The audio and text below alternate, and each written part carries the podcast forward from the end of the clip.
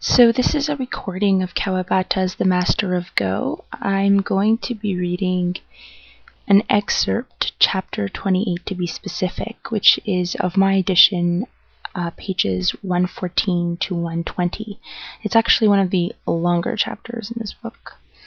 And as discussed in the post, it's where the narrator uh, encounters a foreigner who wishes to play Go. My family had moved to Karuizawa at the end of July, and I had been commuting between Karuizawa and Hakone. Since the trip took seven hours each way, I had to leave my summer house the day before a session. After a session, I would spend the night in Hakone or Tokyo. Each session thus cost me three days. With sessions each fifth day, I had to set out again after a two day rest. Then I had to do my reports, and it was an unpleasantly rainy summer, and in the end I was exhausted. The reasonable thing, it might be said, would have been to stay at the Hakone Inn, but after each session I would hurry off, scarcely finishing my dinner. It was hard for me to write about the master and Otake when we were together at the inn. Even when I stayed overnight at Hakone, I would go down to Miyanoshita or Tonosawa. It made me uncomfortable to write about them and then be with them at the next session. Since I was reporting on a match sponsored by a newspaper, I had to arouse interest. A certain amount of embroidering was necessary. There was little chance that my amateur audience would understand the more delicate niceties of Go, and for sixty or seventy installments I had to make the manner and appearance and gestures and general behavior of the players my chief material. I was not so much observing the play as observing the players. They were the monarchs, and the managers and reporters were their subjects. To report on Go as if it were a pursuit of supreme dignity and importance, and I could not pretend to understand it perfectly, I had to respect and admire the players. I was presently able to feel not only interest in the match, but a sense of Go as an art, and that was because I reduced myself to nothing as I gazed at the master. Was in a deeply pensive mood when, on the day the match was finally recessed, I boarded a train at Ueno station for Karuizawa. As I put my baggage on the rack, a tall foreigner hurried over from across the aisle some five or six seats forward. That will be a go board. How clever of you to know. I have one myself, a great invention. The board was a magnet decorated with gold leaf, very convenient for playing on a train. In its cover it was not easy to recognize as a Go board. I was in the habit of taking it with me on my travels, since it added little to my baggage. Suppose we have a game. I am fascinated with it. He spoke in Japanese. He promptly set the board on his knees. Since his legs were long and his knees high, it was more sensible to have the board on his knees than on mine. I am grade thirteen, he said with careful precision, as if doing a sum. He was an American. I first tried giving him a six stone handicap. He had taken lessons at the Go Association, he said, and challenged some famous players. He had the forms down well enough, but he had a way of playing thoughtlessly, without really putting himself into the game. Losing did not seem to bother him in the least.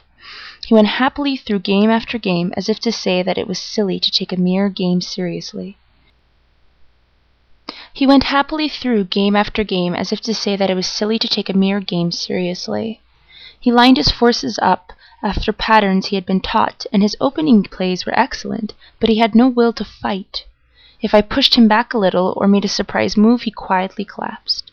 It was as if I were throwing a large but badly balanced opponent in a wrestling match. Indeed, this quickness to lose left me wondering uncomfortably if I might not have something innately evil concealed within me. Quite aside from matters of skill, I sensed no response and no resistance. There was no muscular tone in his play. One always found a competitive urge in a Japanese. However inept he might be at the game, one never encountered a stance as uncertain as this. The spirit of Go was missing. I thought it all very strange, and I was con conscious of being confronted with utter foreignness. We played on for more than four hours, from Ueno to near Karuizawa. He was cheerfully indestructible, not in the least upset, however many times he lost, and seemed likely to have the better of me because of this very indifference. in the face of such honest fecklessness, I thought myself rather perverse and cruel. Their curiosity aroused by the novel sight of a foreigner at the go board, four or five other passengers gathered around us. They made me nervous, but they did not seem to bother the foreigner who was losing so effortlessly. For him, it was probably like having an argument in a foreign language learned from gram grammar texts. One did not, of course, wish to take a game too seriously, and yet it was quite clear that playing Go with a foreigner was very different from playing Go with a Japanese. I wondered whether the point might be that foreigners were not meant for Go. It had more than once been remarked at Hakone that there was that there were 5,000 devotees of the game in Dr. Dueball's Germany, and that it was beginning to attract notice in America too. One is of course rash to generalize from the single example of an American beginner, but perhaps the conclusion might be valid all the same that Western Go is wanting in spirit.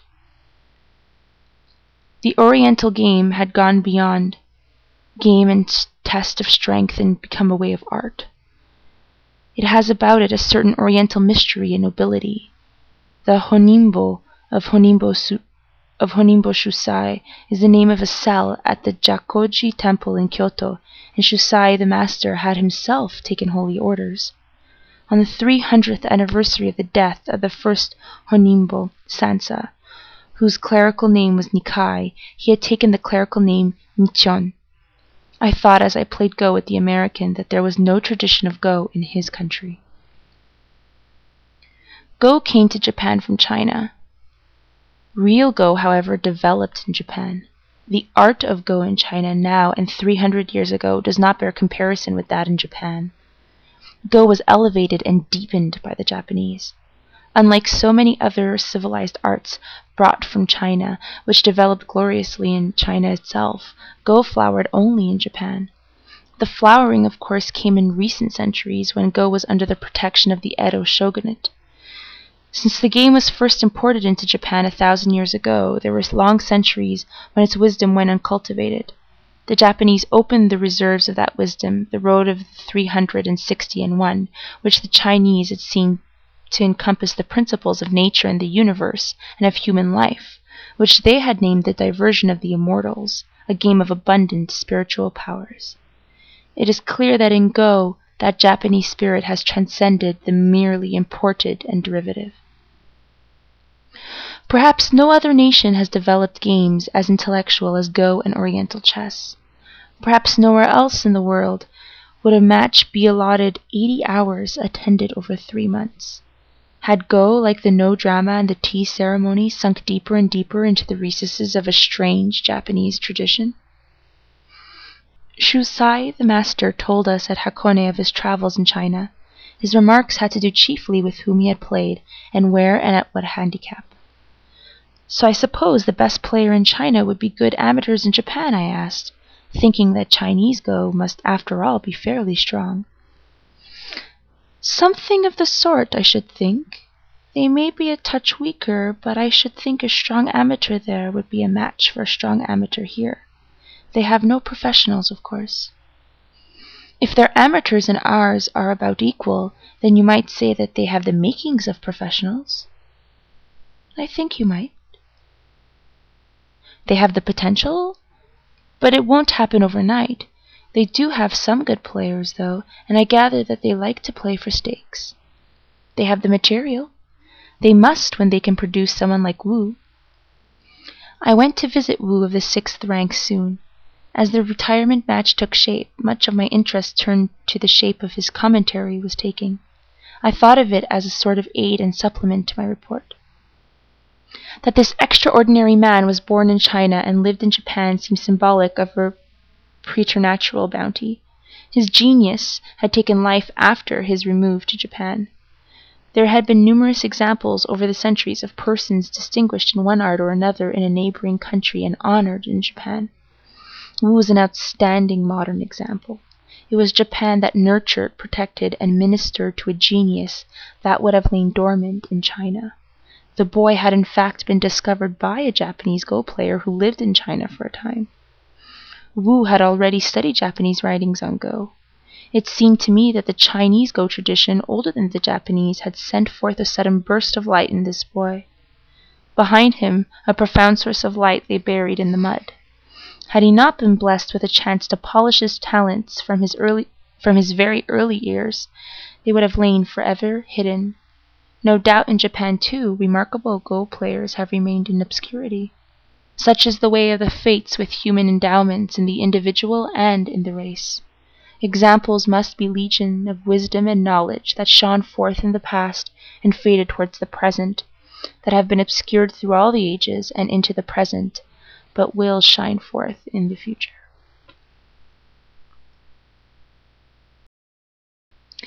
So this is chapter 28. Um, some points in relation to the post is the concept of the comparison between the foreign and the Japanese.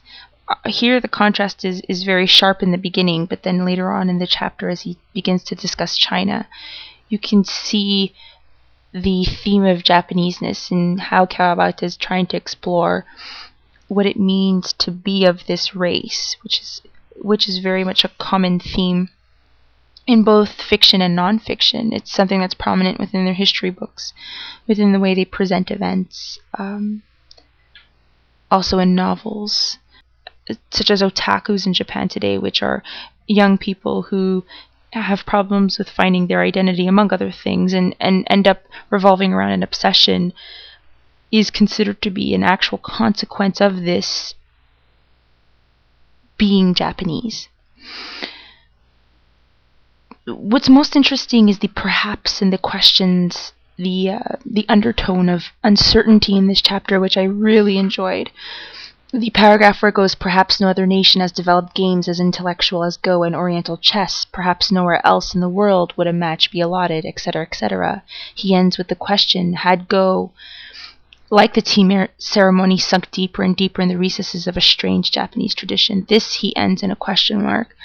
And I think this chapter being past the halfway point but and closer to the end is really trying to explore the contrast that the two players of the master and otake represent, which is this old deep thinker who takes his time, who has no time limit, who plays a game that is that develops on its own versus otake who's very aggressive from the beginning and tries to uh, always play on the offense. The journalist, when he's observing these two men, is is always realizes that he's an amateur and is always uncertain that because of his lack of knowledge, he's not able to conclude on which way is better to approach the game. Should we continue with the Master's way, in in which takes time and not only becomes a way in playing the Go game, but it becomes a way in living your life? Versus Otake, who almost transforms himself into a whole other human being during the game. There are scenes where they're at the inn and they're alone together, and the narrator uh, plays games with Otake, and he's a pleasant fellow. He's a father. He very, he's very much devoted to his students and his family. But during a game, he's he's rude. He asks questions and performs, makes certain remarks that would that go against tradition. So I think this chapter, though, talking about a foreigner, is actually tying together many of the questions that the author is probably asking himself in post-war Japan. This style, this this subtlety of not actually taking a stance, but in fact looking to the reader almost for some solid answer. Not taking a direct position, but, but asking more of a question. One can say is more philosophical, but um, then definitely much more so than English literature. It would be interesting to take this into French literature, which has a tendency of, of adapting more of a like Descartes uh, Jean Jean Paul Sartre in, in, in their works, but uh, inherently, which is in, in the French tradition. But um, I think that the the the lack of quest for an actual answer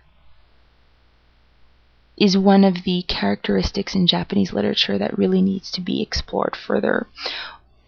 it's something that I've always come away with, but I'm uncertain as of yet whether or not this is still a personal standpoint or a an actual reality and, and, and whether it's something that can be generalized for the fiction as a whole or, or whether it's for this time period.